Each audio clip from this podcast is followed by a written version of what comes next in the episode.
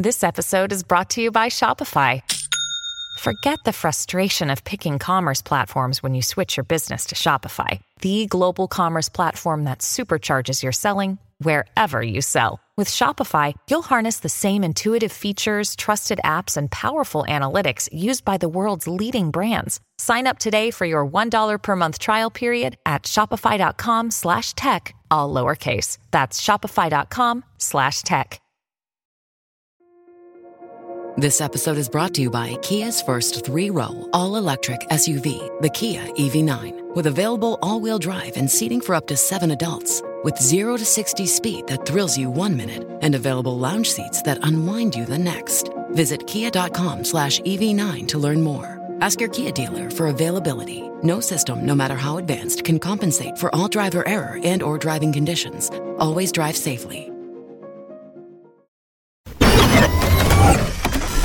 Matrix is a computer-generated dream world built to keep us under control in order to change a human being. You're listening to the Dustin Gold Standard on Paine.tv. Join the discussion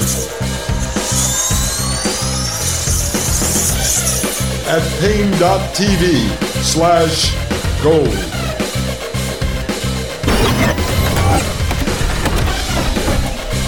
So we are here at the Sunflower Festival. I am in a field of sunflowers. And um, as I said, man, you got to get out in nature.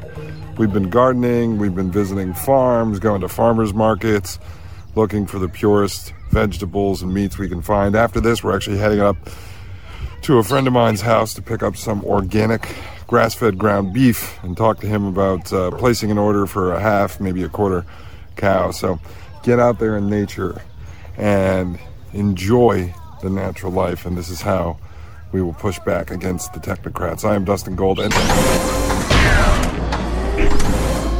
Ladies and gentlemen, I am Dustin Gold, and this is the Dustin Gold Standard. Wow. Thank you very much for all the wonderful feedback on episodes one through three of the Dustin Gold Standard on Paine.tv. It's overwhelming, and I really appreciate it. I'm doing this for you. I put a lot of research, a lot of work into these episodes, and I am glad that you are getting something out of it. I hope you share them with people. And I will ask you because it is important. I know Mike does not plug enough, but if you could on Apple iTunes, please leave a five star rating and a comment if possible. It actually helps trick the algorithms and helps push up the show. And then we can get this message out to more people. As you can see, over the weekend, my wife and I went to Sycamore uh, Hill Farms. That's where we pick up a bi weekly box of organic vegetables that we use to supplement what we grow in our garden. We also pre ordered two dozen eggs a week for like a whole year, which has been fantastic. They're the best eggs ever. And then we went out to the Sunflower Festival. It was actually a pretty cool business model. It was a huge farm they grow all these wildflowers and all these sunflowers and they charge people five dollars to get in per person and walk around and then it's one dollar per sunflower and five dollars per bunch of wildflowers. But they really don't have to do much. There's really no farming involved. Be interesting to see uh, what their profit margins are, are like on that because I'm looking uh, for some land myself and ways to monetize that land. But it was a great experience and great seeing families out there with kids and no masks, which is nuts because up here in Maryland, it's about 50% of people are wearing masks again. They're afraid of whatever new variant of COVID is out there, whatever Dr. Fauci tells them. But the good news is it came out that Dr. Fauci is going to retire uh, at the end of Joe Biden's term. somewhere like January 2025. Who knows? The guy will be there forever.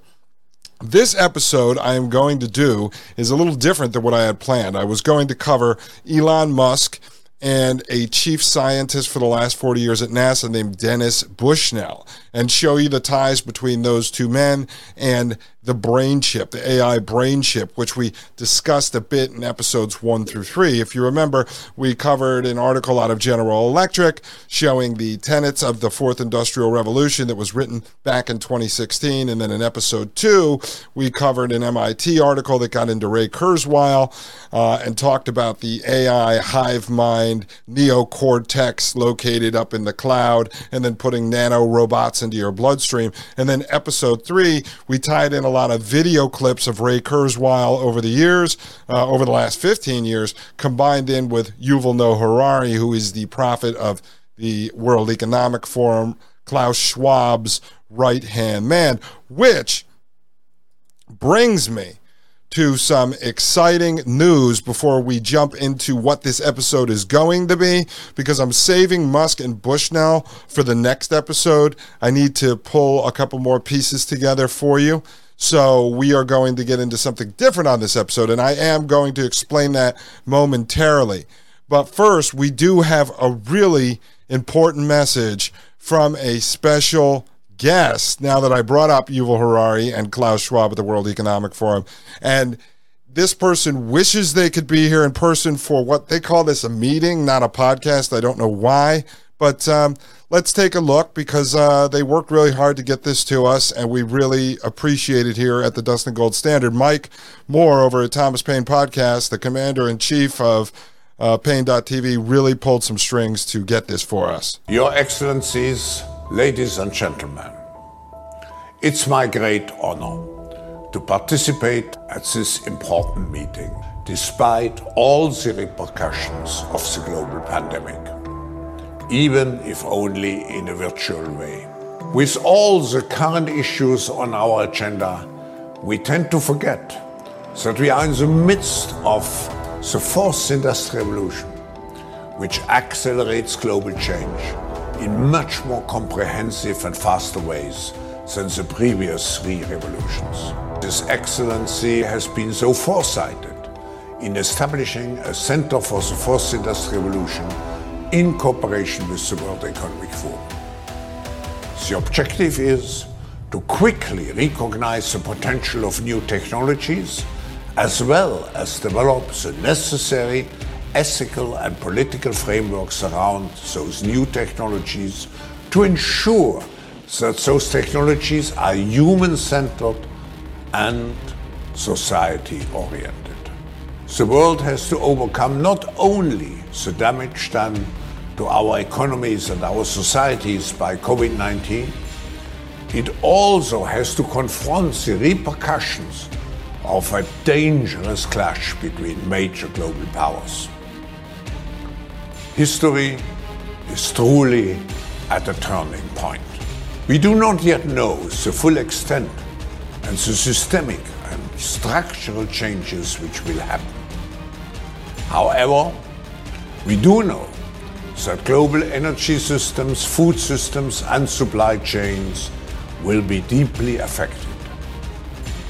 In times of crisis, the role of governments is more important and more relevant than ever. What is also needed is a summit like this one to go beyond crisis management and to look into constructive ways we can build our common future. Our futures are intrinsically connected to one another as profound challenges to mankind, such as climate change, are globally interconnected and require collaborative responses. In conclusion, and despite all the challenges, we have to uphold our responsibility which we have towards the next generation and which we can only fulfill through collaboration on a national and on a global level.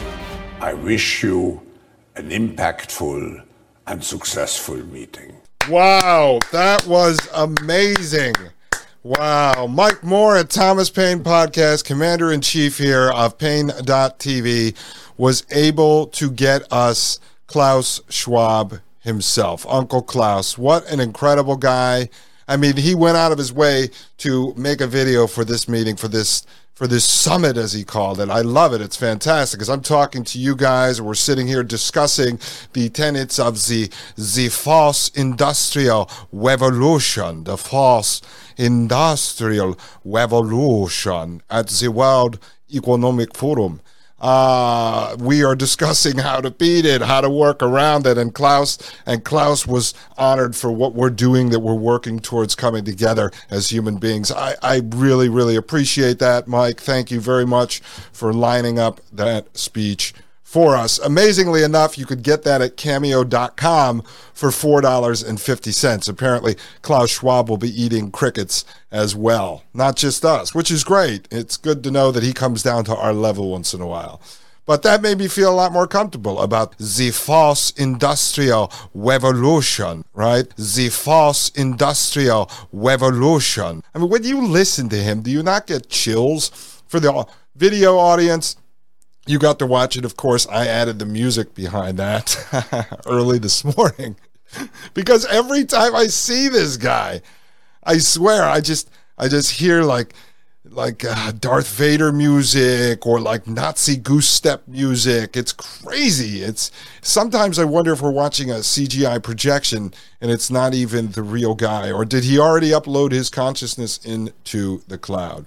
Well, today we're not going to talk as much about the AI hive mind, nano robots in your bloodstream, uh, immortality, life extension, etc. What we're going to get into today is we are going to jump into the world of gig work, of which I know very well, and I will explain that after the break.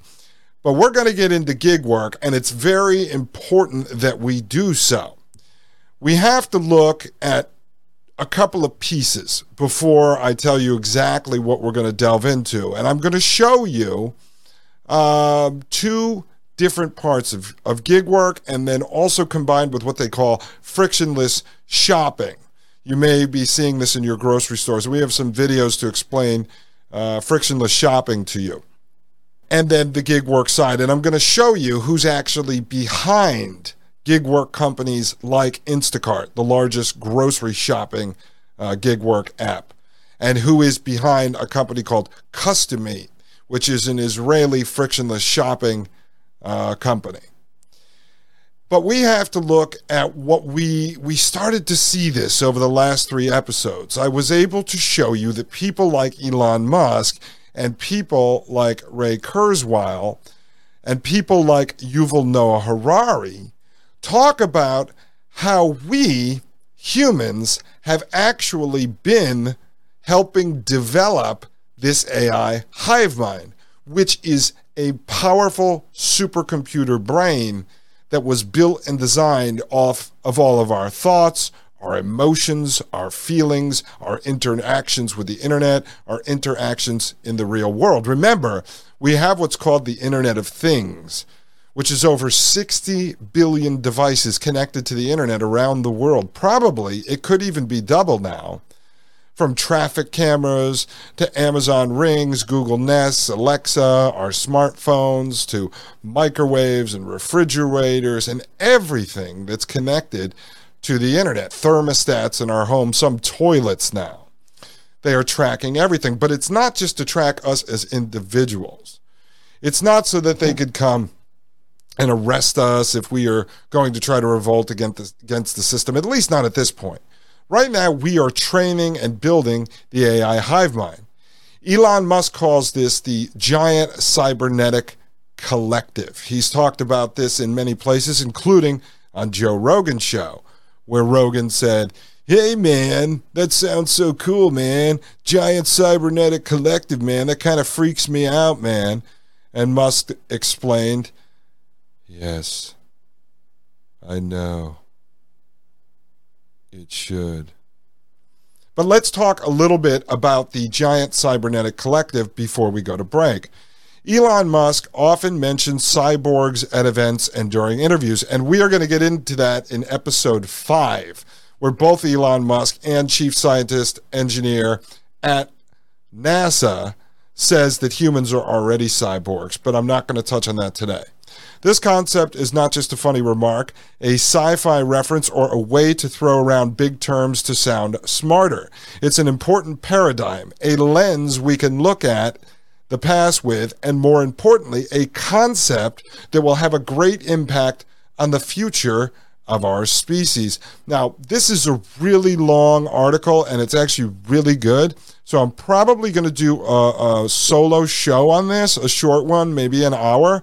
But let me just talk a little bit more so we can get into the concept of the cybernetic collective. To build cars, Tesla had to finish building the inside of the factory. It needed machines, tooling, computers, robots, and people to all work together to go from parts to functioning cars. Musk described the end result as a quote, giant cybernetic collective, where 20,000 people, countless machines, numerous computers, and communication systems all work together over four to five shifts to build cars. Now, when Musk explained this on Joe Rogan's show, he said that each company, each organization, and then each industry work as a cybernetic collective. It's a group of people that are working to load information into machines. The machines are learning from the people, the AI is being developed, and this is basically how we have to look at the whole world. He actually goes into depth about this. So, what he is saying is everything we are doing, everything we are putting into our phones, from our search results to this morning, I saw an app that says go around and scan plants It'll tell you what it is, or you can add it to a catalog. Those companies are having you catalog the plants. God only knows what they're going to do with that information. Maybe tweak their chemtrails to kill more of our plants. I don't know. I saw another app this morning for an AI uh, chat robot that you talk with. Within literally two minutes of research, I found one of the investors behind them works regularly with In-Q-Tel. We're going to get into In-Q-Tel later, but that is the CIA's hedge fund, which invests in software companies. They are putting a lot of money into artificial intelligence. When we come back from the break, I am going to explain to you why gig work is near and dear to my heart and why it is important that we delve deep into this and understand the world of gig work and what is coming with this frictionless shopping trend.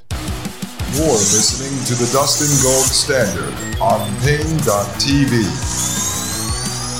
Join the discussion at Paine.tv slash gold.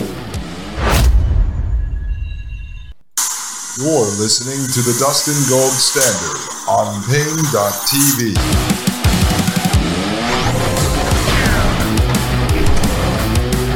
All right, folks, we are back. This is Dustin Gold with the Dustin Gold Standard. We just got done in segment one discussing a little bit about Elon Musk's cybernetic collective, where all of us, every human in this world, is helping these technocratic elites, these oligarchs, build the AI hive mind with every interaction that we make with technology. All of that data is being loaded into giant servers, into the cloud. What's the cloud? What's the cloud? It's just the information passing through Wi Fi and eventually gets to their servers, and the data is stored and the data is processed.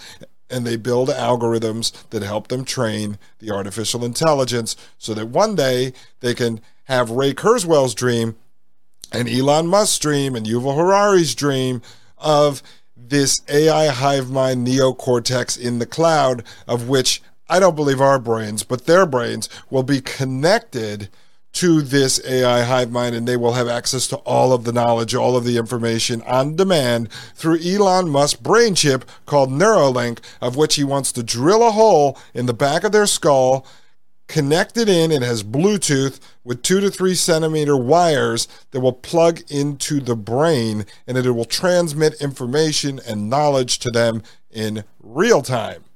Does that sound crazy? Yes, it is. And we will get into that in episode five. The scary part is, according to Dennis Bushnell, chief scientist at NASA, a big fan of Elon Musk, in 2018, he admitted to, in a speech, that there were over 200,000 humans on the planet with brain chips in their head. And he credits Elon Musk for helping normalize brain chips through his company, Neuralink. But now, what I want to do before I get too far off topic. This is a PDF copy of Klaus Schwab's 2016 book, The Fourth Industrial Revolution. And so, in the false industrial revolution, Klaus Schwab discusses gig work, of which he calls it the human cloud. Now, there were people doing gig work before March 2020, which is the time that COVID land kicked off, and our lives have never been the same. Many people did Uber, many people did Lyft. Those are two taxi service companies. There were a lot of people doing grocery delivery and then fast food delivery through DoorDash and Grubhub and such. But this industry boomed. It boomed during COVID. And we will show those numbers later in this episode. But right now, let's take a look at section 3.1.3 The Nature of Work. Again, this is Klaus Schwab's 2016 book, The False Industrial Revolution. Today, the on demand economy is fundamentally altering our relationship with work and the social fabric in which it is embedded. More employers are using the quote, human cloud, end quote, to get things done. Professional activities are dissected into precise assignments and discrete projects and then thrown into a virtual cloud of aspiring workers located anywhere in the world. This is the new on demand economy, where providers of labor are no longer employees in the traditional sense, but rather independent workers who perform specific tasks. Do you hear that? This is the new on demand economy where providers of labor, okay, are no longer employees in the traditional sense, but rather independent workers who perform specific tasks. So he's saying the employers will no longer employ employees because everyone is going to be an independent contractor. And we are going to move down to section Ah, here it is. Same section, 3.1.3, the nature of work. Now, I will tell you, as someone who has read this book multiple times, uh, listened to the audiobook a couple of times while driving around in my car, that the fourth industrial revolution is almost a call it a progress report, sort of an annual statement, sort of a state of the union type address to the elites. And basically, Klaus goes through all of the technologies that are uh, tenets of the fourth industrial revolution, really expanding on the episode one piece we covered from General Electric. He gets into detail about 3D printing, genetic modification, uh, human uh, enhancements, geoengineering, technology, artificial intelligence, autonomous vehicles, gig work, or he, he calls it the human cloud he gets into all of this in this book. It's very important that you read this, but if you don't want to, or the audiobook is too boring, that's fine because we are going to probably do it over the course of 10 episodes where I am actually going to read the book and analyze it as we go along. So you can wait for that if you are not in the mood to read his book. Some people will say, I don't want to buy the book because I don't want to give Klaus Schwab or the World Economic Forum money. I tell you this it does not matter. Money does not matter to these people. This is about power. This is about control. This is about hacking humanity. This is about playing God. Uh, the $20 you'd give them for the book means nothing. You can get a free PDF copy online if you want that. Here we go. Let me read from the book. The advantages for companies, and particularly fast growing startups in the digital economy, are clear. As human cloud platforms classify workers as self employed, they are, for the moment, free of the requirement to pay minimum wages, employer taxes, and social benefits. You see, that's what they're pushing with this gig economy. And it's not an organic gig economy, this is orchestrated. You will see soon, uh, probably in the next segment, who is behind some of these companies. But what they're saying is by turning everyone into independent contractors, uh, and here Klaus says self employed.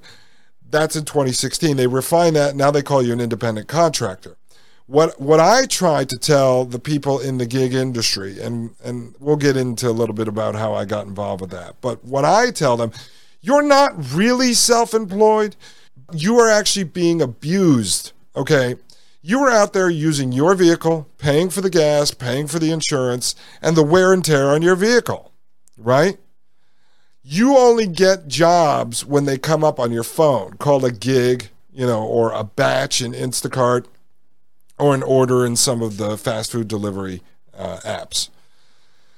But the orders only come in based on if that system, if that app wants to send you orders. So there's times you could be sitting in a parking lot for hours at a time waiting for an order while you're not being paid. The other thing is you're not really self employed and you're not really an entrepreneur, as many people in that field like to believe they are, because you are not building a book of business meaning the customers that you're serving through Instacart, the people that you shop for and deliver to, or the people whose fast food you pick up and drop off to, that's not your customer. That's the customer of Instacart or DoorDash. So you're not building a book of business. So the day that Instacart or DoorDash or any of these companies, Uber or Lyft, if you're driving people around like a taxi driver, decide to kick you off the platform or decide to throttle you and not send you as many orders or as many uh, uh, passengers because they believe you're making too much money, or they decide to send you an order once a day because they don't like you anymore, you have nothing. All you have is the money that maybe you were willing to save during the time that you worked for them. But they classify it as an independent contractor, as self employed, so that they can let you go at any time, and so that they can pick and choose what they send you, and so that they can throttle your pay. And Klaus Schwab knows this in 2016. He is writing this. Again, this is an annual report. This is a State of the Union that he is sending out to technologists in the industry that own these companies. None of these companies are started in a garage by somebody like me who wants to serve customers better and get them groceries uh, delivered right away, and I want to help people make money. That is not how these companies work. So, let me just repeat that so we can move on. As he says, the advantages for companies and particularly fast growing startups in the digital economy are clear. As human cloud platforms classify workers as self employed, they are, for the moment, free of requirement to pay minimum wages, employer taxes, and social benefits. That is one of the advantages of the fourth industrial revolution. So, as you can see, Klaus Schwab in his book really thought this out. He goes on to say, although the human cloud is in its infancy, there is already substantial anecdotal evidence that it entails silent offshoring, silent because human cloud platforms are not listed and do not have to disclose their data. See, everything with them is about this secrecy. Everything is about how to screw over the worker. And then people like Klaus Schwab and Yuval Harari, his right hand man, his prophet, his king philosopher, go out there in front of the World Economic Forum, speaking in front of the most powerful heads of state, most powerful billionaires in the world, these CEOs, heads of unions, heads of trade associations. And they sit there and they give these speeches uh, these fork tongued speeches where they pretend they're looking out for humanity, but when in fact they are the people leading the innovation, leading the engineering, leading the architecting, the development, the manufacturing, and the deployment of all of the technologies behind the fourth industrial revolution. So, as he goes on to say, finally, could the development of the human cloud merely accelerate the automation of humans. See, they look at us as cattle, they look at us as robots. So are they trying to automate us? And and later on, I'm going to get into in a future episode a little bit about human autonomy. And we are going to do that through a paper that was written over 20 years ago called Industrial Society and Its Future. I'm going to cover that in a 10 part series as well because it's very important. And the person who wrote that actually was a futurist that predicted exactly where we are today and warned us of it, warned us of this technological prison planet dystopian nightmare of which we find ourselves in. So, When we come back, we are going to dive into this company called Cust2Mate. Cust2Mate.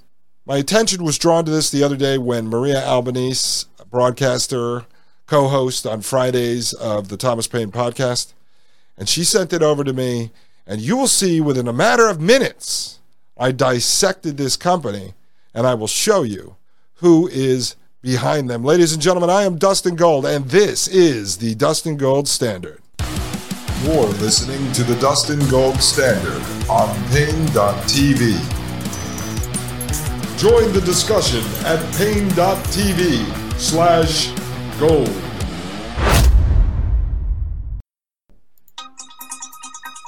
You're listening to the Dustin Gold Standard on Paine.tv.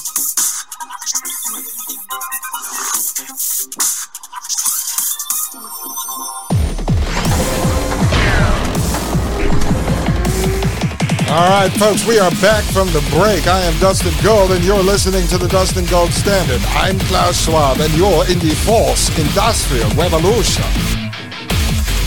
Right, right, right, right, right, right.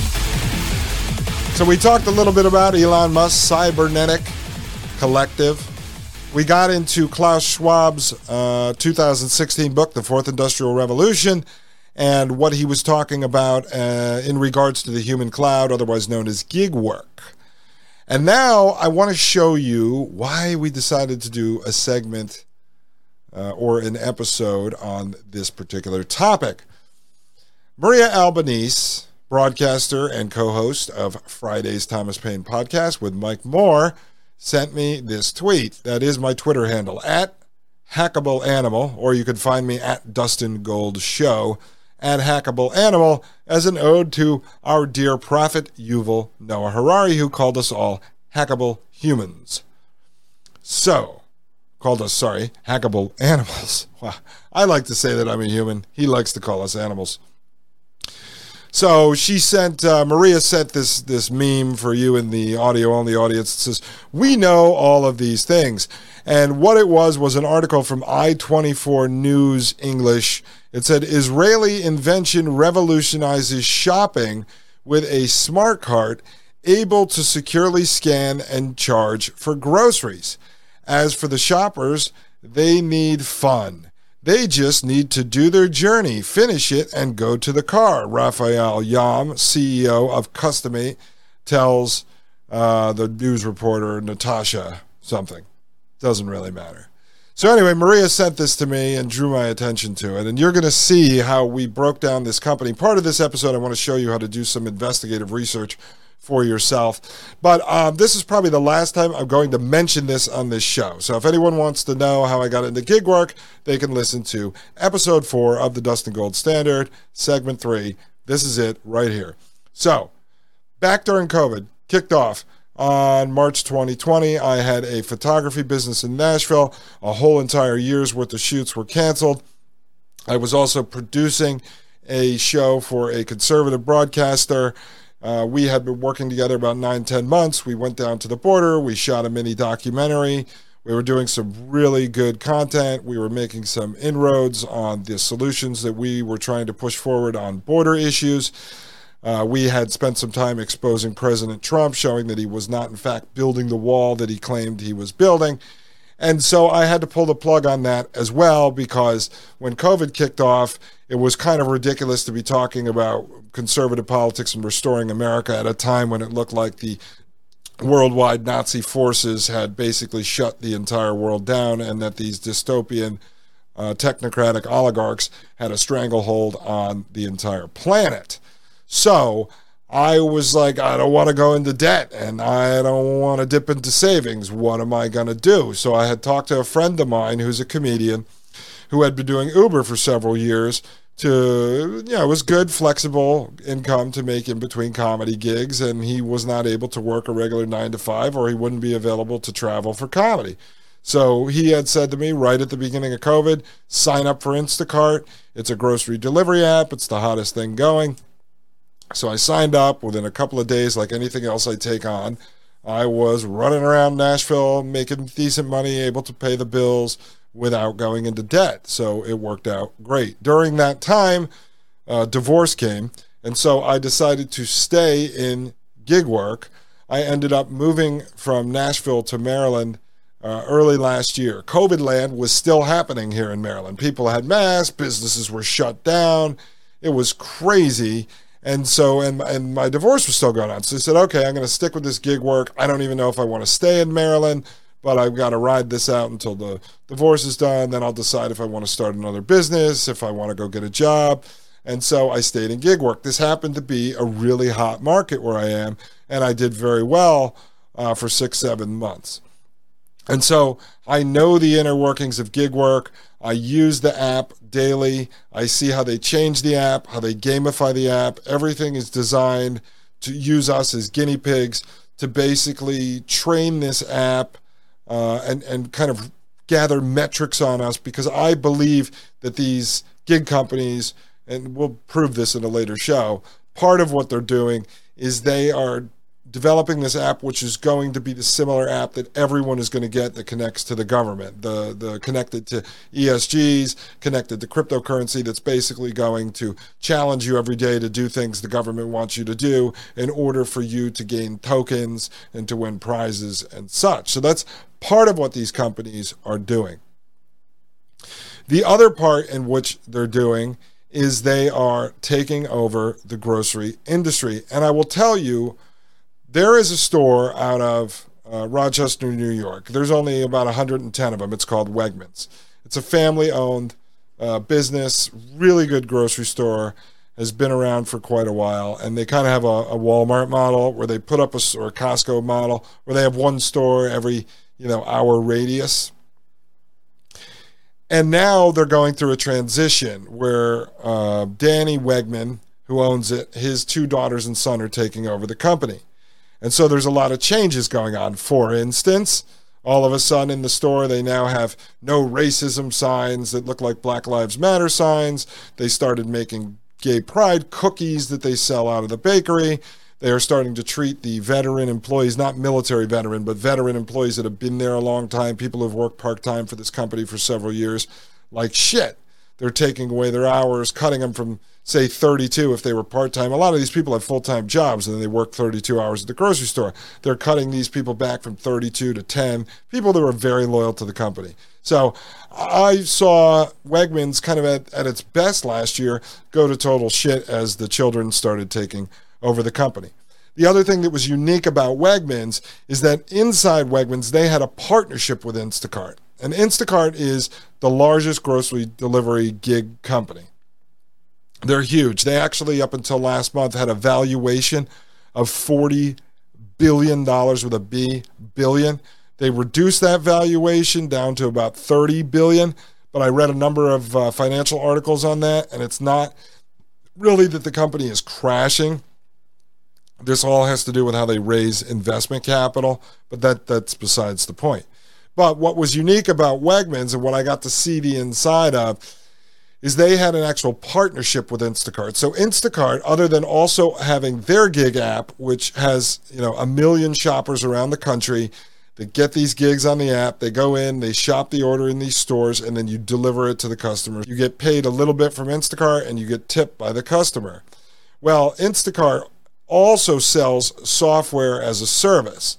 So they have software that runs. Uh, many of you are probably familiar with curbside uh, pickup. That's where you place your order online, then you drive up to the curb or into the parking lot, and the employees bring that out and put it in your car. Instacart actually uh, controls a lot of the stores through that software.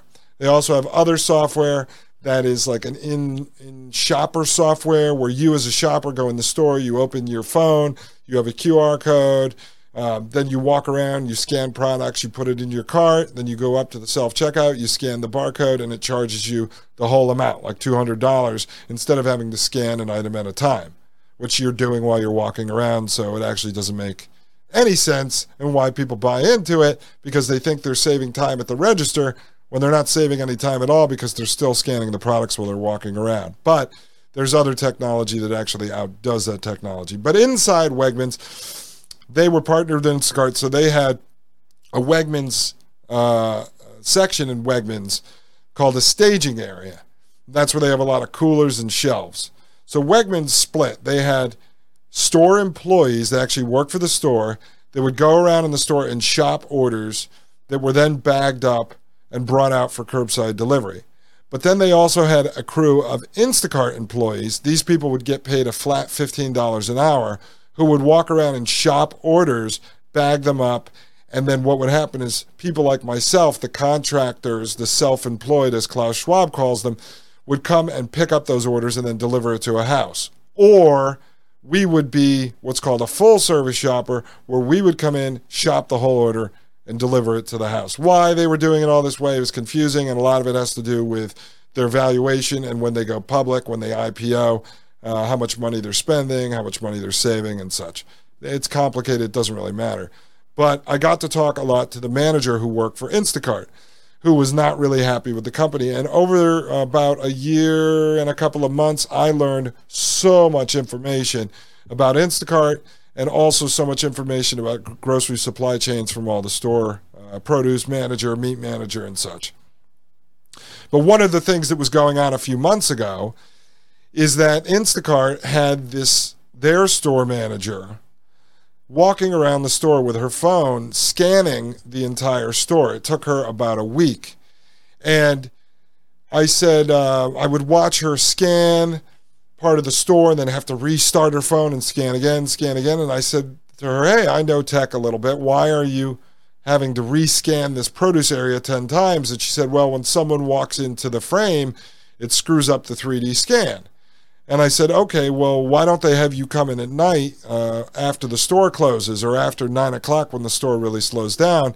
And she said, well, I'm dealing with Israeli engineers and they don't work those hours. So I have to work on their schedule because they're the higher paid people and they won't work on our schedule.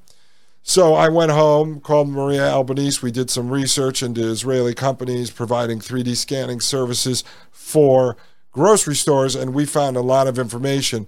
Uh, I'm not going to get into that today because we're going to focus on this Cust2Mate and then more on Instacart.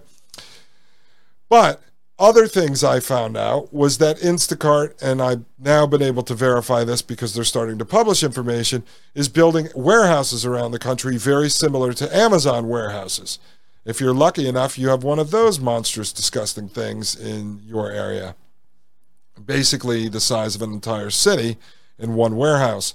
But they're building warehouses all around the country because they're going to cut out the retail grocery stores, have the uh, supply go right to the warehouse, then have shoppers, which will be then replaced. This is true, will then be replaced by robots that will shop all of the groceries inside the warehouse. That'll be bagged up, and then a driver, an independent contractor, will pick it up and drive it to the house. But the goal is to eventually replace them with autonomous vehicles and/or autonomous drones.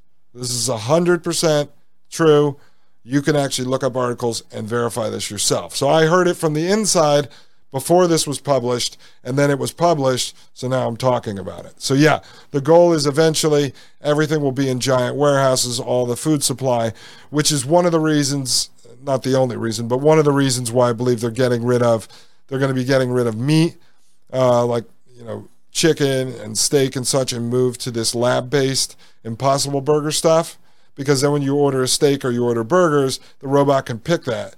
There's no more interaction between the customer and someone like me who took pride in what I did, even though it was grocery delivery, who would say, Hey, I'm ordering ribeye steaks. I want them a little grainier. I want them a little fattier. I want them, you know, darker. Well, that's all going to be gone. And there's all a reason for that and um, and that's you know what we're facing. So Instacart is in the process of uh, taking all the food, moving it to warehouses, and eventually the goal over the next few years is basically to downsize this retail brick and mortar market almost to the point where it's gone. You're seeing this actually happen with banks all across the country. You're seeing it happen with stores like AT&T, Verizon, and we'll talk a little bit about that in future episodes. That AT&T's actually been selling off all their stores to these independent owners, and then their goal is eventually they're going to close the stores, and you're only going to be able to deal with AT&T online or talking to some Filipino on a phone. So you could say goodbye to the brick and mortar industry as you could say goodbye to me because I'm going to take a quick break. My name is Dustin Gold, and this is the Dustin Gold Standard. You're listening to the Dustin Gold Standard on Paine.tv. Join the discussion at Paine.tv slash gold. You're listening to the Dustin Gold Standard on Paine.tv.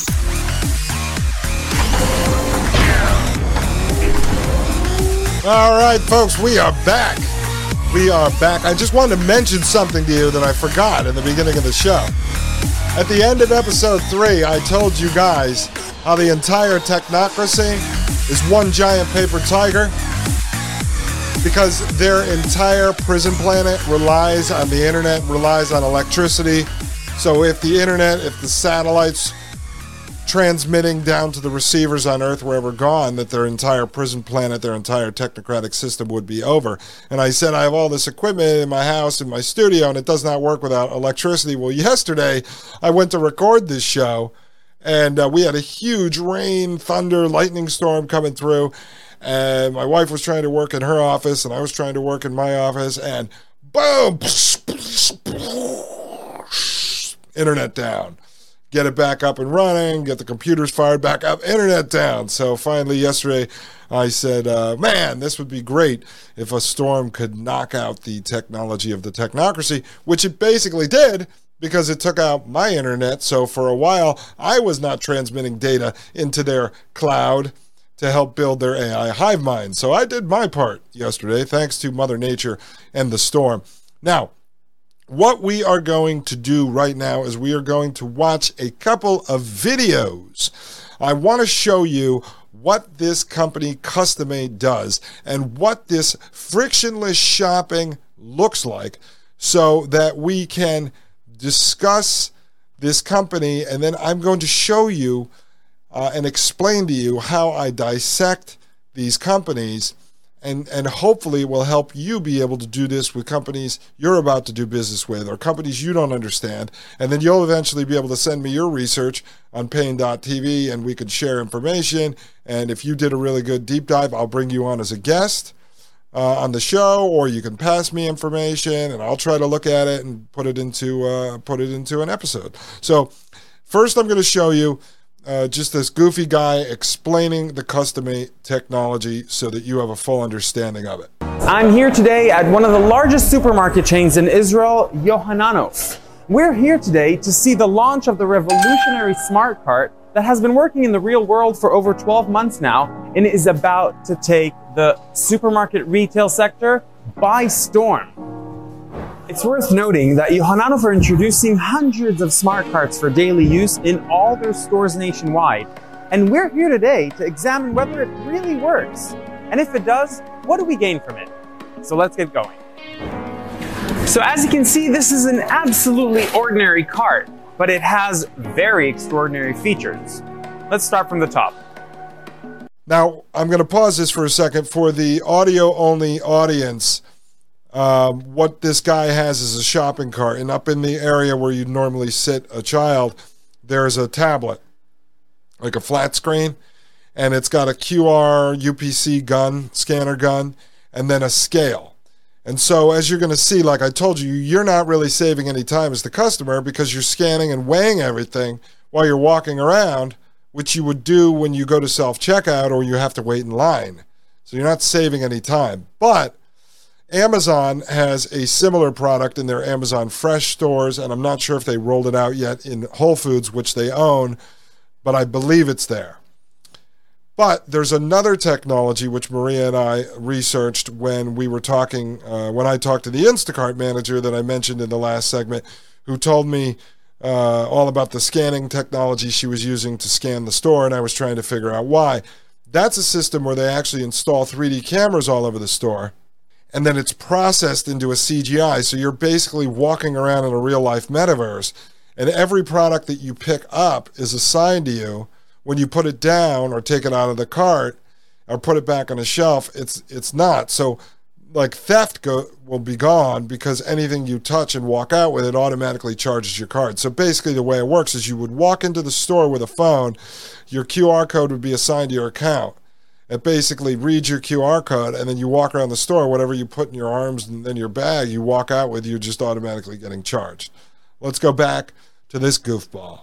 So we have a touch screen connected to a special scanner that acts as our mobile cash register. The card is equipped with special cameras that identify the product and scan the barcodes of the various products. One of the most important and unique features of this cart is the scale. The scale is highly sensitive and allows you to add any item from the supermarket into your cart, from fruits and vegetables to drinks or special items from the deli directly into your cart. There you go. The scale not only weighs the product, but also makes sure that the scanned and inserted item is at the appropriate weight. That means that if you accidentally put your child in the cart or your bag, the scale will identify it. And you'll receive an alert on the screen to remove them.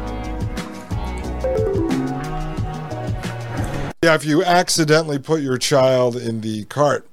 Uh, but no, so so he's showing you this technology, showing you how it works, and you're putting everything in the cart. Now you have to say to yourself, each of the systems installed on that cart. I mean, that's a big iPad. There's a computer processor in there. There's cameras. There's a, scanner gun. There's a scale. I mean, I don't. They to, they've got to be charging two, three, four, maybe five thousand dollars for these to the store. So you'd have to say to yourself, why would a store like Wegmans go and buy, say, a hundred of these carts and spend? If they're a thousand dollars each, it's a hundred thousand. If they're five thousand each, that's a half a million dollars. Well, the only way they're going to do that is they're making it up on one loss prevention, so not as many things get stolen, and two, they're going to be able to get rid of all the employees. There will be no more employees working at the front register, of which we was knew was coming for a long time, and of which Klaus Schwab discusses in his book The Fourth Industrial Revolution. And so you you had to say, okay, well, this is it. They're phasing out humans, but we know that's coming. Now we're just proving it. I'd like to introduce you to Shirley, a customer who's already used the smart cart, and we'd love to hear what Shirley thinks. Hi, Shirley. Shalom. Hi, shalom. Tell me a bit about your experience with the smart cart. I just love the smart cart. Really, just made my life so much easier. For a busy mother like me, uh, going to do the family shopping is so time consuming, and there's never enough hours in the day. So the smart cart, before the smart cart, coming here would take a few hours. You, you're packing, unpacking, um. Now, this is uh, explaining the smart cart. This goofy guy's sort of doing this review video on it, and obviously, it took me about one minute to realize that woman was an actress. But you can continue listening to her because I want you to understand the level of, as we talked about in episodes one through three, adoption, the beginning of getting you to accept and eventually adopt the technology and use it in your life. You may hate it in the beginning, but eventually you're going to use it, and they know that. Waiting in line, packing again. So it's all such a waste of time. With the smart card, I'm in and out in a flash. I can have all my deli and meat pre-ordered in advance. And when finished, just walk out the door. It's just amazing. That's great, Shirley. I'm really glad you're making your life a little bit easier for yourself. Is there anything else you find helpful when using the smart cart? It just makes my whole shopping experience feel more pleasant. I, did you hear her? Uh, did you hear like what he said to her? Oh, I'm so glad you're making your life so much easier. Oh, what? That I'm going around having to weigh and scan uh, uh, all of the products in which I would normally bring up to the front end. An employee would do that for me. By the way, in the Wegmans version of this, you have an app on your phone. There's no device attached to the cart. And you walk around the store and you scan the items with your phone. It's the same way the Instacart app works. And while you're doing it, you're bagging up your groceries. And then when you get to the register, you scan the QR code, it charges you for the entire order. But see, you did all the bagging as well. One. Actually, Another cool feature of the card is that it's it's offering me real-time pricing and discounts as I go along. So Right. you know, every shekel counts. And who doesn't love discounts? Thank you, Shirley. Yeah, so to the uh, audio only audience, what they're doing is they were showing kind of a schematic of the store with little discounts popping up all over the place so that this device attached to the cart can show you where all the sales are. Well, it definitely seems like this cart is a game changer at the supermarket. The cart frees up a lot of valuable space for the supermarket and allows the supermarket owner to add a wider array of products. Can I just add something? Sure. Uh, you know, this cart works 24 hours a day. So you can imagine my husband can come back from work, and even though all the cashiers went to sleep, and then there is only one supervisor, he can come here, pick up some stuff on his way back home, in, even in the small hours of the morning. That's amazing. Yeah, so what they're saying, yeah, when all the cashiers go to sleep, my husband could come back here and uh, go shopping because my husband is an idiot and he doesn't know how to shop without this new piece of technology. Because, you know, everyone before this technology came out was a retard for the last 14 million years. Oh, just a bunch of retards. And they can't do anything without this, without this uh, cart. And so that's, that's basically how they're trying to make you feel. That's all part of the adoption campaign. Shirley, thank you. Thank you. Again.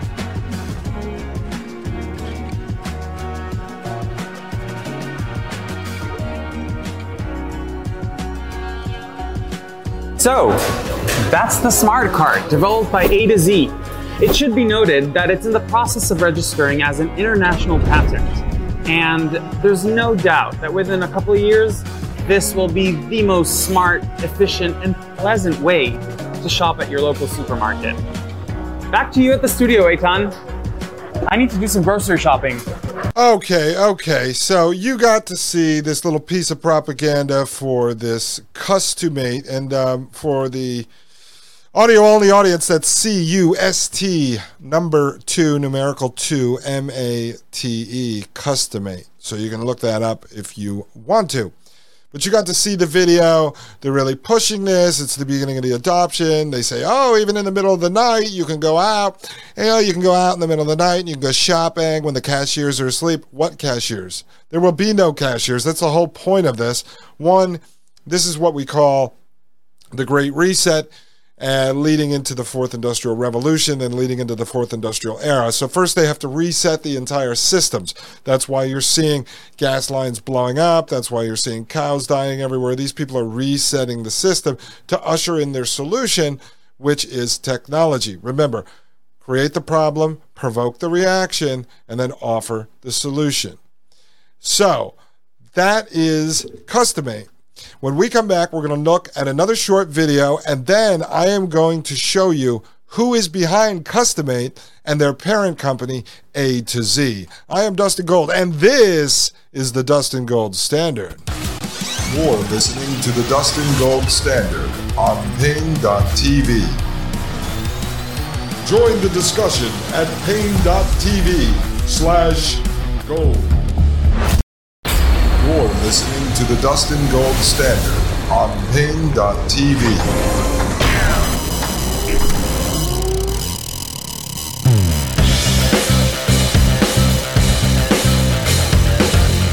All right, folks, I am Dustin Gold, and this is the Dustin Gold Standard. We are about to take a deep dive, a deep dive into Cust2Mate, just a friendly little smart cart shopping company. We're going to take a deep dive into Cust2Mate.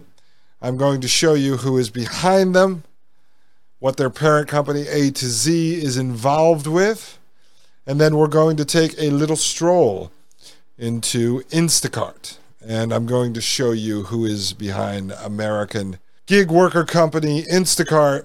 But first, I want to show you um, this is another Cust2Mate video that features their CEO. So I want you to get a little feel for this gentleman. Let's take a look right now. So A to Z is a company that mostly focus on smart car solution. And why smart cards? Smart cards is coming to solve the issues that we have today that for the last 20, 30 years, no new technology was introduced to the store except of self-checkout. So we created a mobile self-checkout, and by that we created the three layers of solution. First layer, it's a mobile self-checkout. You take the cart as a shopper, put the items in, pay, go out. Easy as that. As for the retailers, it's a very secure solution which creates beautiful upsells and targeted promotions. Second layer of the solution will be application marketplace such as payment gateway, coupon engines, in-store navigation and more and more application to be added in order to create more benefits to the retailers in one hand and facilitate and fun process for the shoppers. And last but not least is the big data analysis. So this is a three-layer of solution which gonna change the entire game of retail tech. In 2021, our focus was in two dimensions. The first one was to create the best uh, retail tech team in the world. Second was to create the best solution for the retail market, focusing on mass production. In the near future, we will see more and more pilots that will be installed all over the world.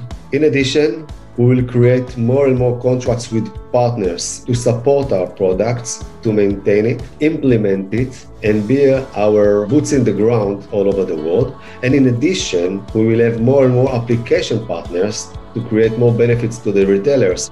Being listed in TSX Venture Exchange created a beautiful exposure for us to raise money. It helped us to get new prospects all over the world. It changed us from being a startup to being in a mature company. All right, folks. So there's a little more. That was the CEO of Cust2Mate talking for the video audience. You got to see him. For the audio audience, you did not. So right now, I have open Cust2Mate's uh, website, and uh, let's just look a little bit. Meet the Cust2Mate management team about uh, creating innovative solutions for complex challenges. That's what made A to Z Smart Technologies a leader. Now, when Maria sent me Cust2Mate, and I'm going to just tell you a little bit how, how you do this investigation. So she sends me Cust2Mate on that tweet. And so I look up Cust2Mate. I watch those couple of videos that I just showed you. I said, okay, who's behind Cust2Mate? So you find a page on their website like this About section and it says right here, that's what made A to Z Smart Technologies a leader. Now we're leveraging the know how from more than three decades of designing sophisticated systems for Israel's security and law enforcement forces. You hear that? Now we're leveraging the know how from more than three decades of designing sophisticated systems for Israel's security and law enforcement forces to power our way into the civilian market. Hmm. Flagship products range from advanced automotive fire prevention systems to the world's first proven in use mobile self checkout shopping carts, remote controlled bomb disposal, and firefighting robots and unique portable energy smart packs. Whether revolutionizing retail sales or protecting people, we focus on saving time, saving money, and saving lives. Now, I don't know, but that doesn't make a lot of sense to me. Uh, we are garbage men, and we also launch rockets to Mars. Whether we're traveling to Mars or traveling to the town dump, we are always doing something at Gold Productions. Okay, so now what I do is I go and I open up Crunchbase.com. And Crunchbase, I could usually find some financial news. And so I go through Crunchbase and I look into Cust2Mate and I try to find a little bit more information about them. I find out they're headquartered in uh, Israel. Uh, they are focused on this smart shopping. So I dig a little deeper and I find this AP article, Associated Press. And this article is from November 19th, 2020. It says A to Z Smart Technologies provides additional information on its previously announced financing of 8,344,000 Canadian dollars to the acquisition of Cust2Mate Ltd. And so it says Tel Aviv, Israel, November 19, 2020, A to Z Smart Technologies Corporation, an innovative project and technology company specializing in state of the art automation and electronics, is pleased to provide additional information regarding its previously announced private placement financing in the amount of roughly 8 million Canadian dollars and its acquisition of control of Cust2Mate Ltd a private limited liability company with operations in Israel. And so I go, okay, well, that, that goes to show us exactly what we're looking for that A to Z Smart Technologies Corporation owns the Cust2Mate shopping cart now. The shopping cart, you know, software, the shopping cart company. So then I find on Securities uh, report that A to Z Smart Technologies Corporation is an innovative technology company based out of Israel, specializing in military technology and expanding into the civilian markets. A to Z has been operating for over 30 years and has a client base with 75 reoccurring clients, including the Israel Defense Forces, security forces, and Ministry of Defense, among others. A to Z plans to leverage their cash flow generating core business to expand into the civilian, robotics, and automobile markets. But see, it's more complicated than that. Because you say this company who's making all of this money on on uh, Israeli defense contracts and such is all of a sudden going to get into consumer electronics, and the first space they decide to get into is adding a computer and a scale and a scanner gun onto a shopping cart and somehow convincing grocery stores to spend in the range of I'm guessing one to ten thousand dollars for one of these shopping carts. It doesn't make a lot of sense. There has to be more behind it. And you would ask yourself why a contractor for the Israeli Defense Forces is now involved in the grocery business.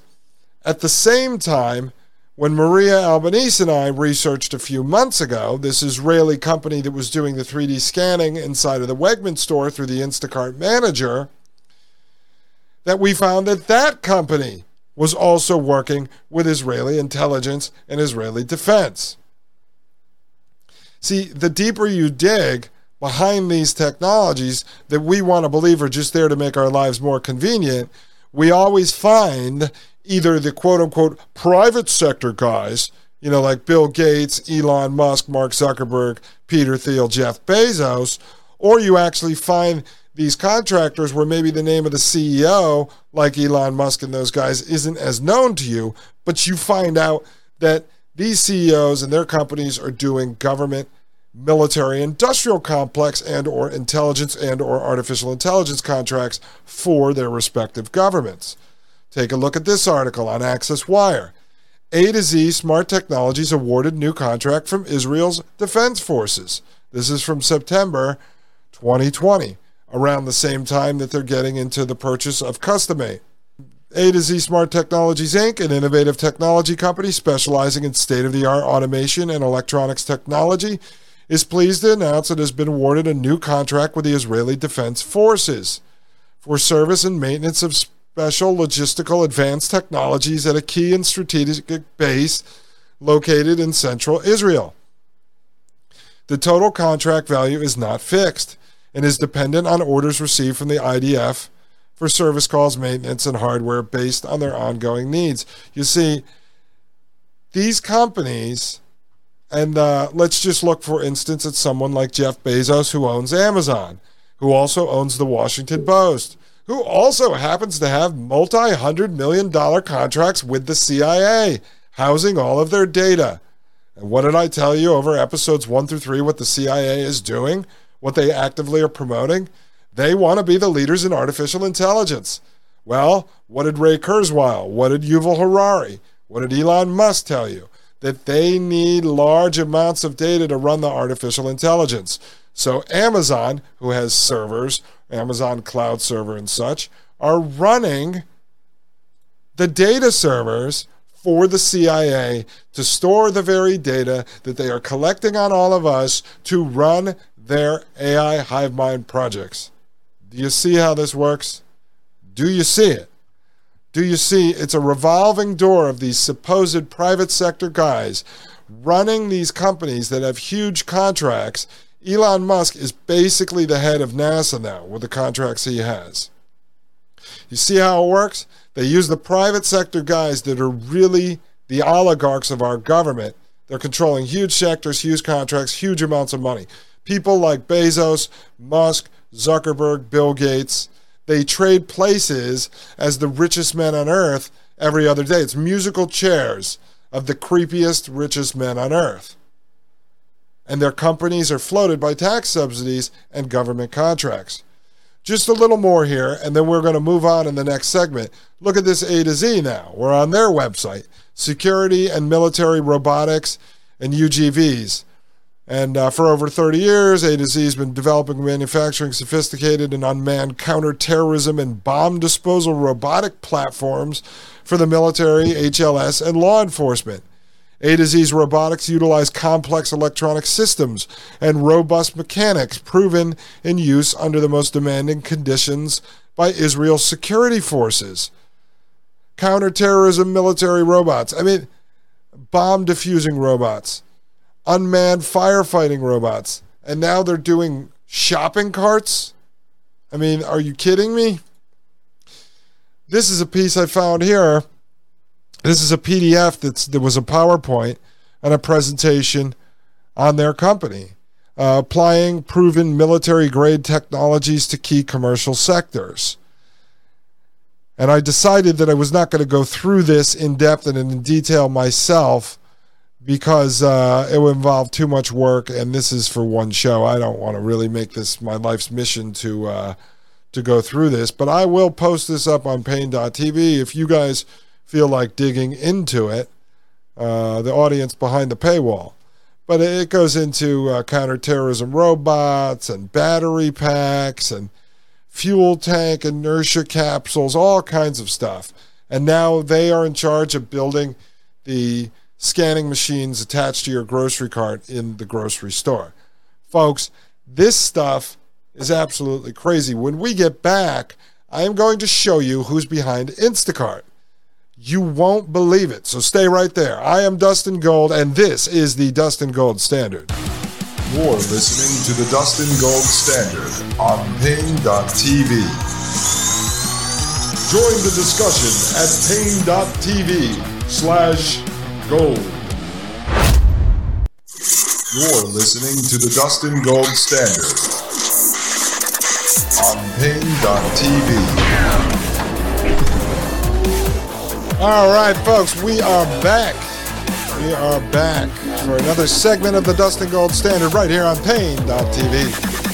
I am Dustin Gold, and I am showing you Israeli defense contractor behind the wonderful world of frictionless shopping. And an article that I just pulled up for you. I want you to know you should be happy about this, folks if anything, the last hour I explained to you this great technology, this frictionless shopping, where you could walk around the store and scan your own stuff and uh, help the grocery store fire all the human employees and the cashiers that work hard every day. Is that now Cust2Mate uh, is in the United States? Israeli based smart cart provider Cust2Mate has announced partnership with Evergreen Kosher Market, a kosher supermarket chain with locations in New York and New Jersey. The pilot will begin at Evergreen's uh, Monsey, New York location. So, you could get make your way out to New York and uh, have a fun time walking around with a Cust2Mate smart card owned by A to Z, an Israeli defense contractor. That will be a lot of fun.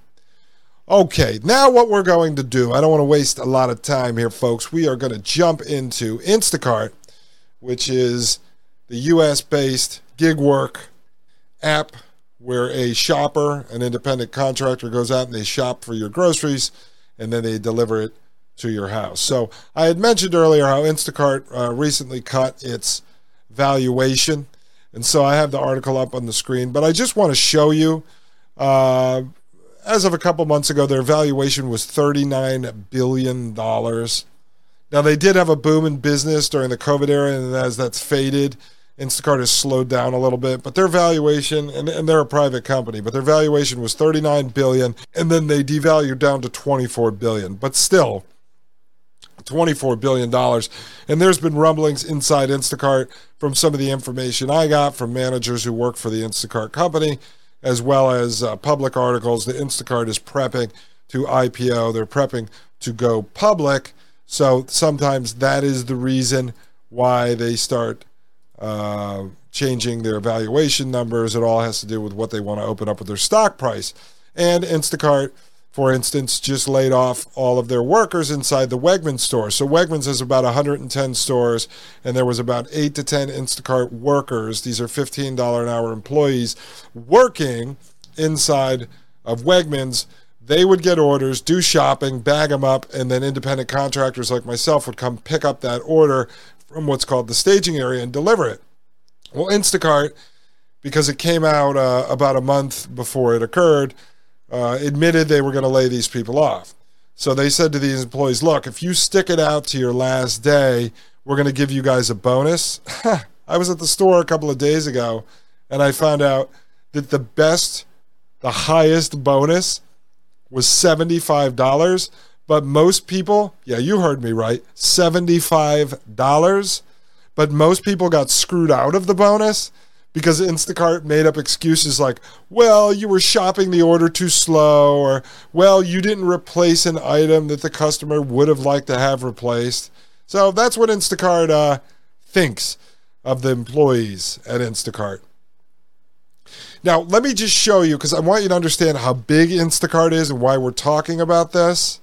And then we're going to show you who's actually behind Instacart. So, the people who actually, uh, like myself, what I did, the independent contractors, what you're called is a shopper. So, Instacart shoppers from 2014 to 2021. In 2014, Instacart had about 5,000 shoppers. In 2021, they claim to have 600,000 shoppers. Well, we had heard at the end of last year they were onboarding another million. So, my personal belief, and based on the market I worked in and knowing how many shoppers there were, I'm guessing that Instacart has anywhere between 1 and 2 million shoppers nationwide.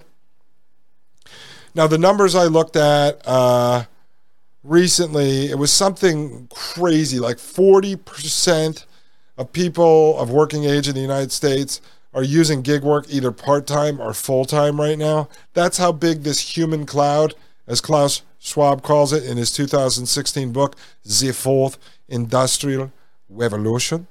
Uh, he says that it's, uh, you know, back in 2016, it was going to be a booming industry because you didn't have to pay employees like employees. You treat them like self employed independent contractors. And so that is what they're doing. So look at Instacart from 14 to 21, that's seven years. It went from 5,000 shoppers to 600,000 shoppers. Uh, as far as grocery companies, in 2017, Instacart had 165. These are like uh, grocery stores. Uh, and and and they went on. So, like for instance, if they have Publix, Publix has 1,100 stores. So Publix only counts once, not as 1,100. So in 2017, they had 165.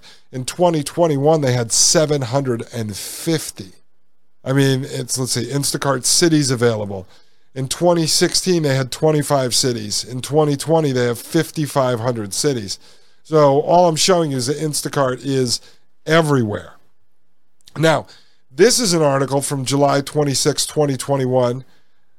Grocery delivery giant Instacart taps Israel's fabric for automated fulfillment. And I wanted to show you this because this has a little bit to do with what Maria Albanese and I investigated a couple of months ago. And I'm just starting to lay the foundation of the connection between these tech companies, the CEOs, the investors behind them, the governments behind them, the government entities behind them, the countries behind them online grocery platform Instacart, a leading delivery and pickup provider across the United States and Canada, has tapped Israeli founded warehouse automation logistics startup Fabric as a fulfillment automation partner. The company's announced late last week. And again, they're also using an Israeli company who is handling the 3D scanning of the stores that allows Instacart to then have their app change in real time so the shopper knows what aisle and where the products are located, which I've been told, and this is from Instacart insiders that work for the company, that that particular program is so that eventually robots uh, could go down aisles and pick off products of shelves, meaning the in-store shoppers they just laid off, and then even someone like myself called a full service shopper. I told you I get the order, I go in, I shop the whole thing, and then I check out and I deliver it.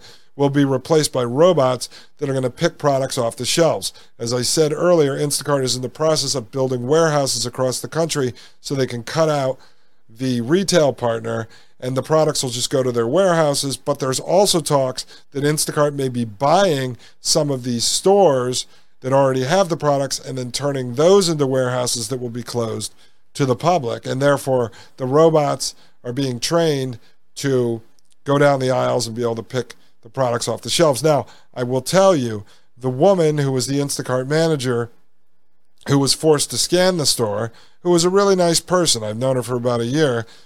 She got done scanning the store. Two weeks later, she found out, laid off, done, out of here. Now, let's take a look at Crunchbase. Crunchbase.com. That is always where I go to kind of get a first glimpse behind these companies. So I looked up Instacart. Customers can choose from a variety of local stores, including Safeway, Whole Foods, which is they do not have a partnership with Whole Foods anymore because Amazon has their own program. Superfresh, Harris Teeter, Shaw's, uh, blah blah blah blah blah. Uh, we also do Costco, Publix, Kroger, Giant, all the Ahold stores. Customers can mix items from multiple stores into one order. Instacart has raised, this is important, this is where we're going to go. Instacart has raised funding from Kleiner Perkins, Caufield, and Byers, Andreessen Horowitz, Sequoia Capital, Y Combinator, Khosla Ventures, and Canon Partners, besides other participants. Well, these are all the people that put money behind Instacart. These are the people that own Instacart. These are the people that have seats on the board of Instacart. These are the people that make the decisions about where the company is going, what they're going to do. These are the people that have the power. And so, when we get back from this break, I am going to show you who is behind the people that are behind Instacart. Who is behind Kleiner, Perkins, Caufield, and Byers? Who is behind Andreessen Horowitz? Who is behind Sequoia Capital? Who is behind Y Combinator? Who is behind Khosla Ventures? And who is behind Cannon Partners? What other companies, what other entities, what other groups have these investment companies done deals with? Who is really influencing Instacart, these technocracy companies, the companies that Klaus Schwab loves so much and mentions in his book, The Fourth Industrial Revolution. Right? Who are the people behind these companies? Who pull the strings? Where does the money come from? When we get back, you will find out. This is Dustin Gold with the Dustin Gold Standard. You're listening to the Dustin Gold Standard on Paine.tv. Join the discussion at Paine.tv slash gold. You're listening to the Dustin Gold Standard on Paine.tv.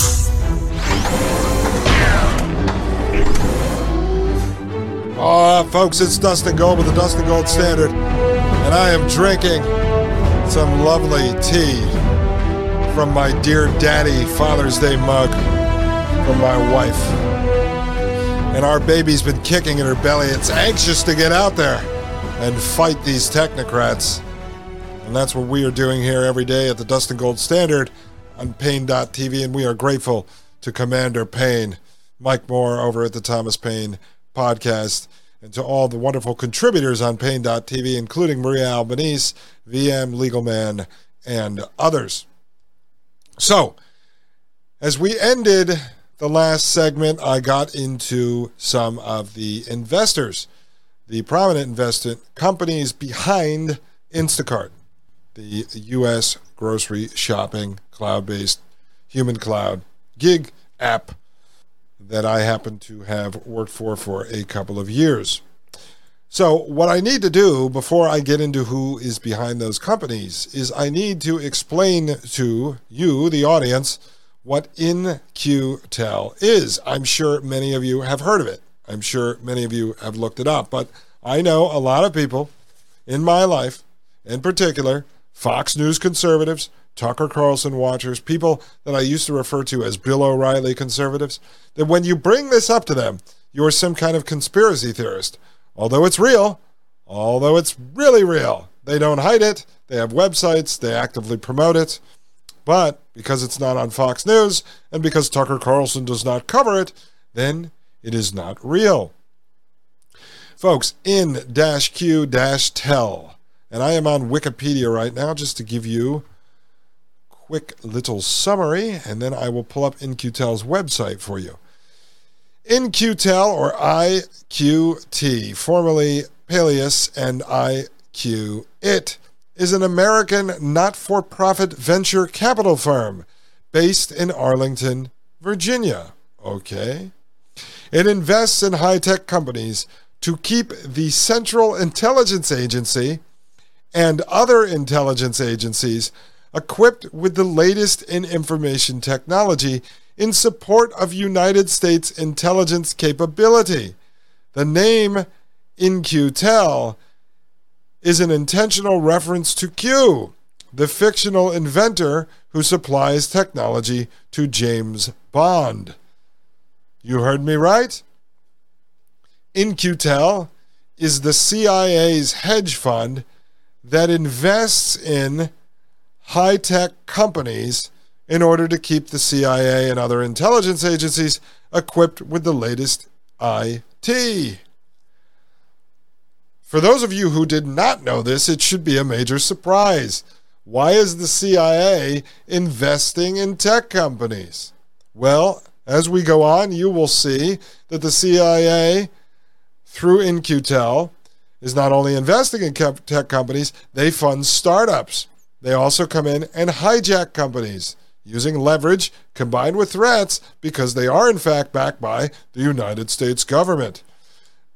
The firm is seen as a trend center in an information technology industry, with the average dollar invested by In-Q-Tel in 2016 attracting $15 from other investors. Why?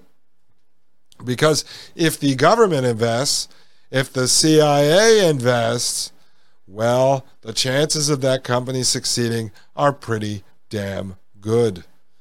I wonder if companies like Tesla, Google, Facebook, and the rest of these major tech behemoths have In-Q-Tel money behind them. And if so, how much the stock market is rigged in their favor. Well, I know Peter Thiel has a company called Palantir that trades on the stock market that was started with an In-Q-Tel investment. Folks, we are beyond the public private partnership. This is the CIA directly starting technology companies that are then pushed out into the public with a cutesy little marketing campaign and some quirky CEO like Elon Musk delivered to us so we eat it up and we adopt the technology, as I've been saying through episodes one through three. I am now on IQT.org. This is In-Q-Tel's website. Innovation on a mission. Visionary startups, experienced VCs, dedicated government professionals.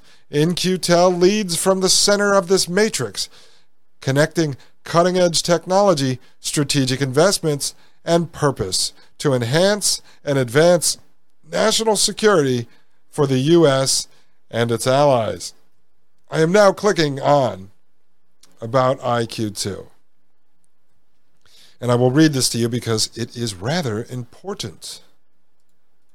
The beginning. In-Q-Tel was founded in 1999 as the global technological evolution is underway.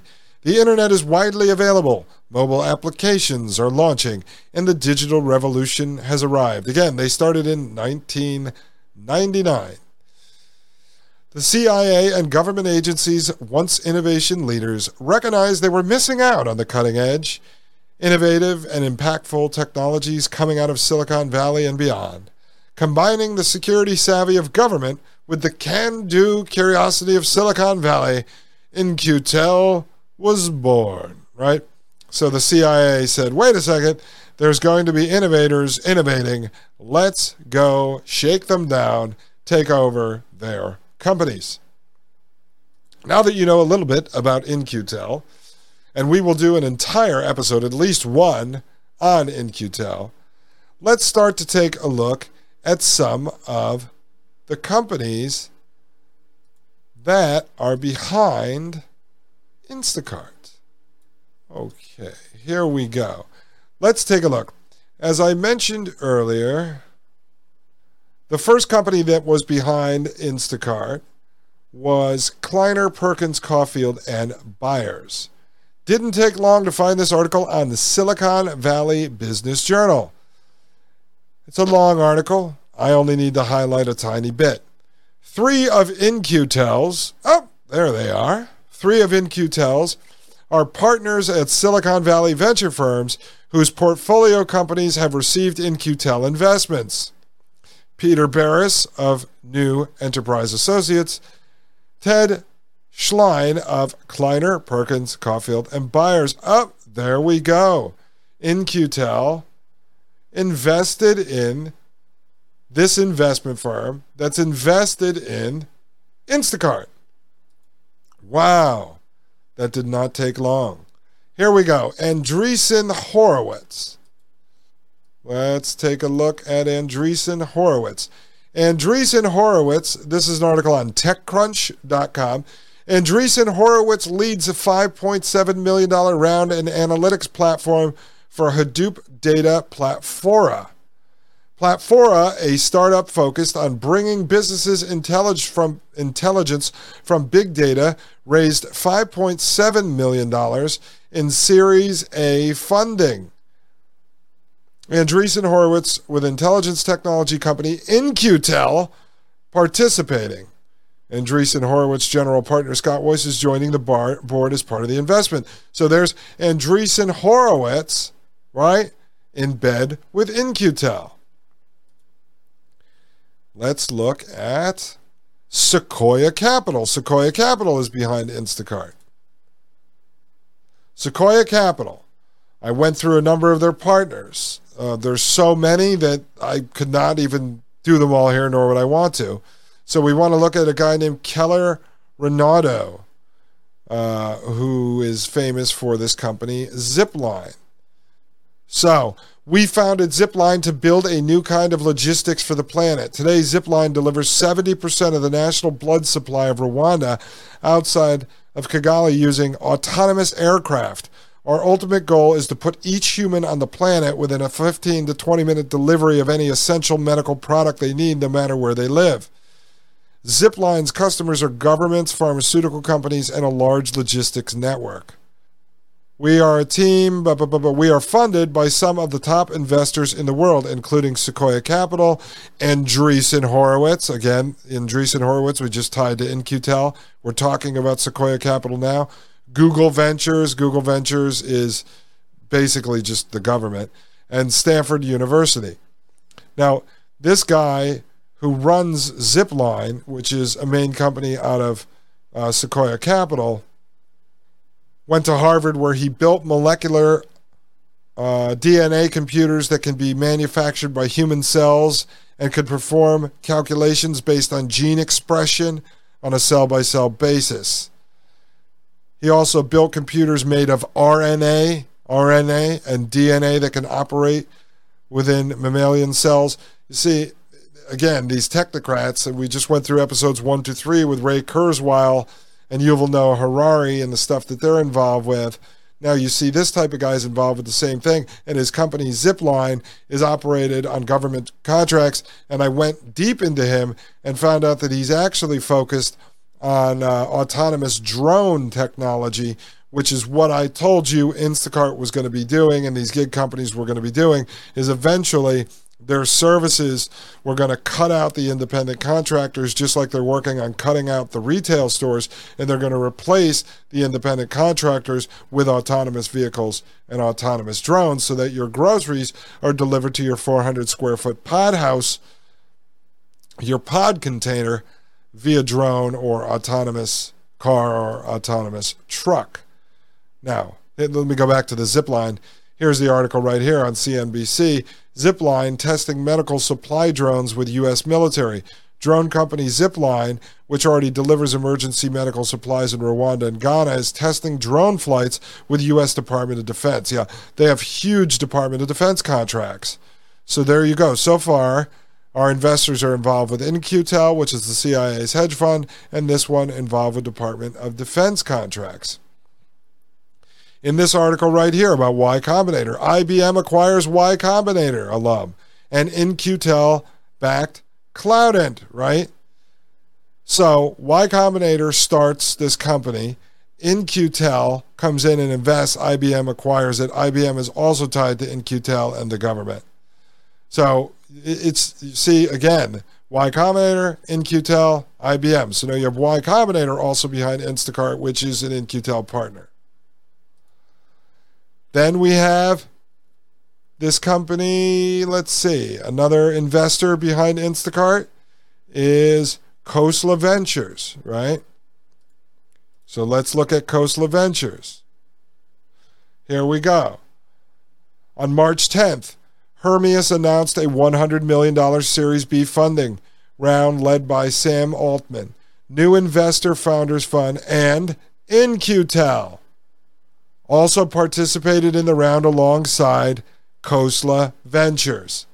So Khosla Ventures also tied in with In-Q-Tel, investing in companies together. And finally, Canaan Partners, we have in this one, uh, this is on CNBC. Hermeus fundraising was led by venture capitalist Sam Altman. This is the same company we just discussed, and joined by Peter Thiel's Founders Fund, right? So Peter Thiel he owns um, he owns Palantir.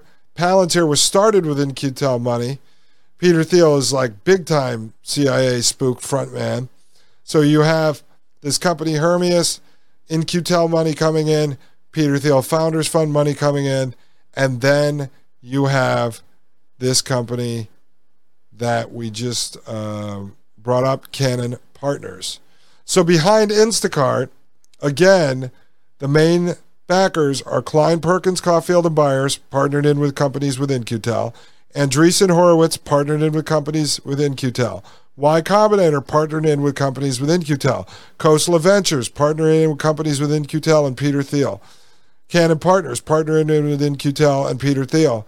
And then you have Sequoia Capital, which one of its founders is Zip, uh, uh, the guy who's the CEO of Zipline, who's running around doing defense contracts and working on autonomous drones. Folks, my head is about to explode, and they're going to have to send an autonomous drone to come and save me. We will be right back. I am Dustin Gold, and this is the Dustin Gold Standard. You're listening to the Dustin Gold Standard on Paine.tv. Join the discussion at Paine.tv slash gold. You're listening to the Dustin Gold Standard on Paine.tv.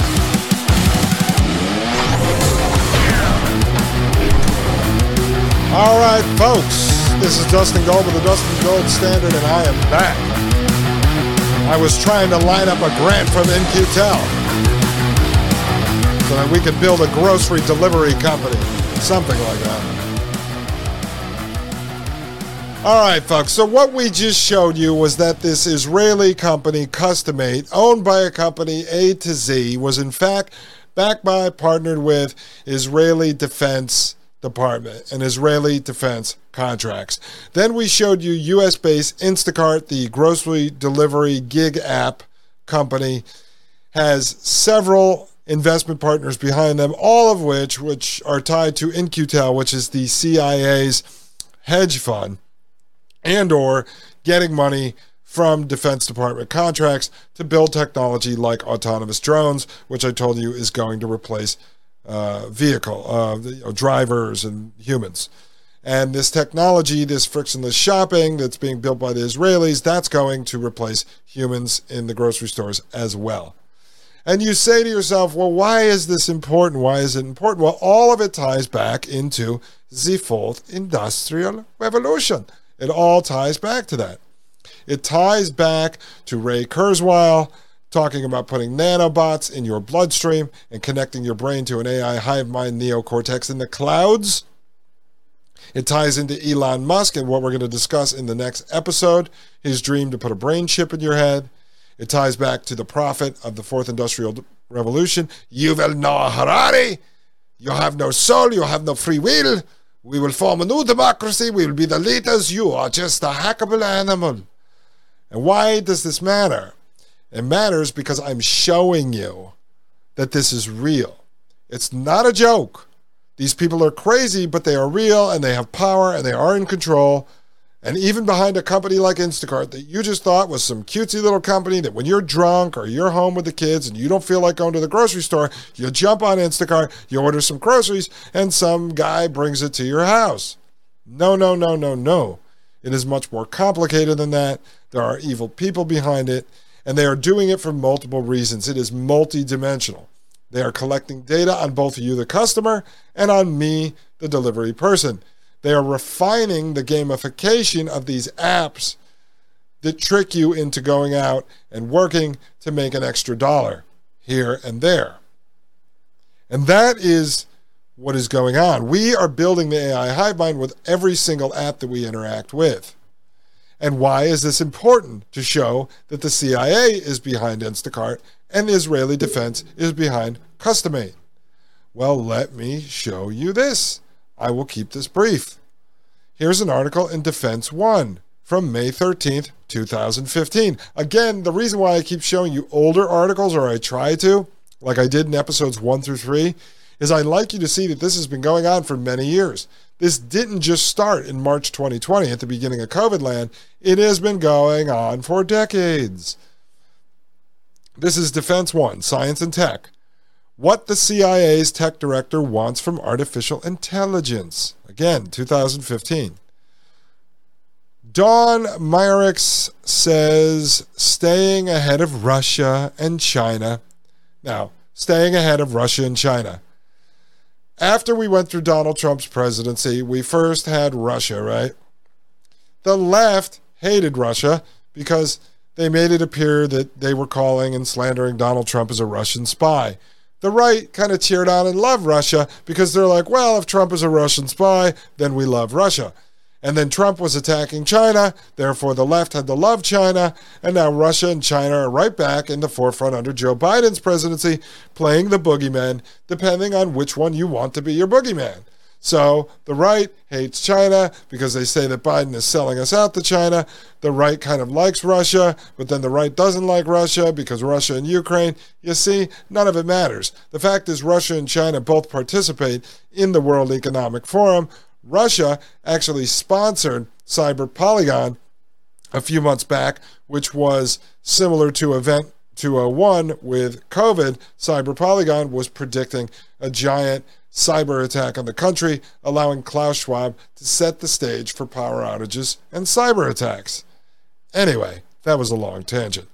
So, ahead of Russia and China, isn't as hard as getting United States leaders to listen to their own artificial intelligence analysis. Should the United States fear growing Russian progress in artificial intelligence? Last week, Vladimir Putin, again, this is 2015, told students, quote, whoever becomes the leader in this sphere will become the ruler of the world, end quote. That caught the interest of noted AI phobe profiteer Elon Musk, who tweeted, It begins. And we'll get into this in episode 5, but Elon Musk was running around back in 12, 13, 14, 15 saying that AI was really dangerous. Then he started appearing on Joe Rogan back in 2017, 18, and saying that basically, well, if we can't beat them, let's join them, and that AI is is our friend, and I'll control it, and it's going to be really bad, but it can also be really good. And Rogan sat there and said, "Yeah, man, yeah, dude, you're cool, Musk. You know, you freak me out, man, but you're really cool, man. I do steroids and DMT and mushrooms like all mixed together, man. It's so cool. Ayahuasca, man, ayahuasca. I love it, man. And Musk is like, yeah, ayahuasca is so cool. I dig holes and send rockets to Mars. And so, as you see here, the Central Intelligence Agency has been um, trying to develop AI. They want to be out in front of AI. It says right here the CIA currently has 137 pilot projects. Back in 2015, 137 pilot projects directly related to artificial intelligence. The CIA's Deputy Director for Science and Technology told the Intelligence and National Security Summit in downtown DC.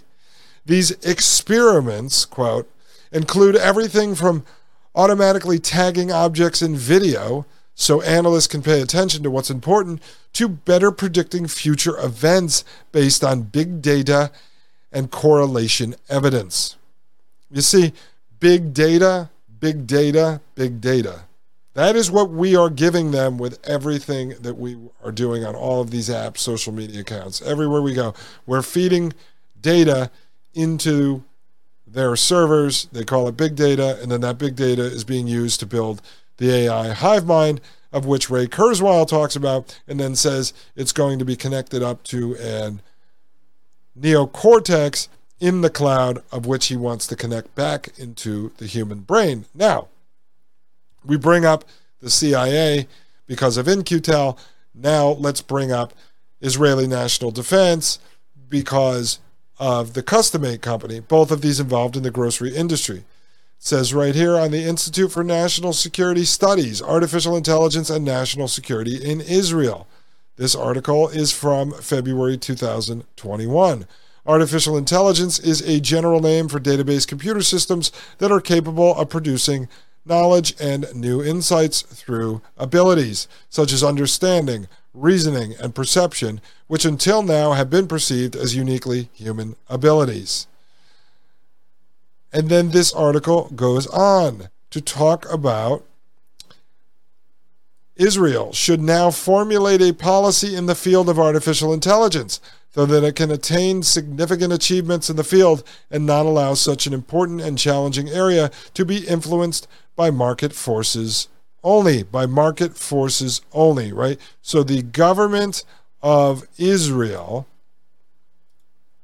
should step in and do something about AI, control AI, so that market forces, what was once the private sector, which no longer exists, does not go out and develop this technology all on their own, similar to what CIA's In-Q-Tel does, right? They go in and they fund startups or they hijack companies.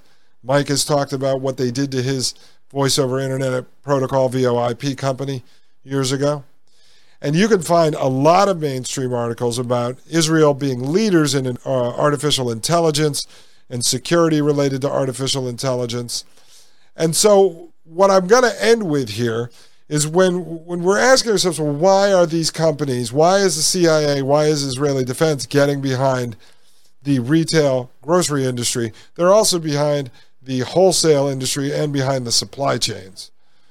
So then, when people like Klaus Schwab, the head of the world government, the effective head of the world government, the spokesman for the world government today, goes out there and says stuff like, there's going to be supply chain issues, like I played the video at the very beginning of the show. History is truly at a turning point. We do not yet know the full extent and the systemic and structural changes which will happen. However, we do know that global energy systems, food systems, and supply chains will be deeply affected. How can he predict that? Well, because all of the governments he's in partnership with are in control of the very supply chains of which they are pretending are just organically crashing, when in fact they are orchestrating the crash. See, everything is problem, reaction, solution. Create the problem, provoke the reaction, offer the solution. So now the CIA and Israeli defense are behind frictionless shopping and grocery gig apps. And there's a whole bunch more companies and industries, almost all of them, to be honest with you. So let's just look at this. Let's close with the Harvard Gazette. And this is an article from June 22nd, 2021. Intel agencies in an age of nuclear cyber attacks, political assassinations. Top U.S. Israeli leaders detail most dangerous, complex foreign threats. And the reason why I'm going to read this to you is I just want to show you the overlap between the CIA and Mossad, which is Israeli intelligence, in their words, not in mine. I don't want to be accused of making this stuff up, so I'm showing it to you in their words. It says during a talk last Thursday as part of a Harvard Global Youth Conference on Foreign Affairs, former CIA Director John Brennan and Tamir Pardo, former head of Mossad. So you have the two former intelligence directors. Remember, John Brennan was under Barack Obama spoke about the close ties between the CIA and Mossad, the far reaching nuclear threat posed by cyber and state sponsored assassinations, which both generally condemn but view as defensible in the case of terrorists who pose an imminent threat. Quote, as good as CIA is, the world is very, very big place, and we need to work with our partners, such as Israel and Mossad.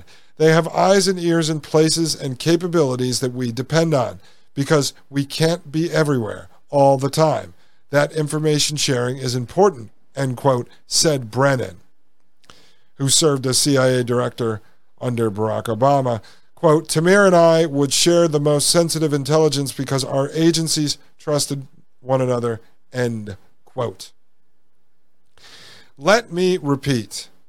He's talking about the partnership between the CIA and Mossad.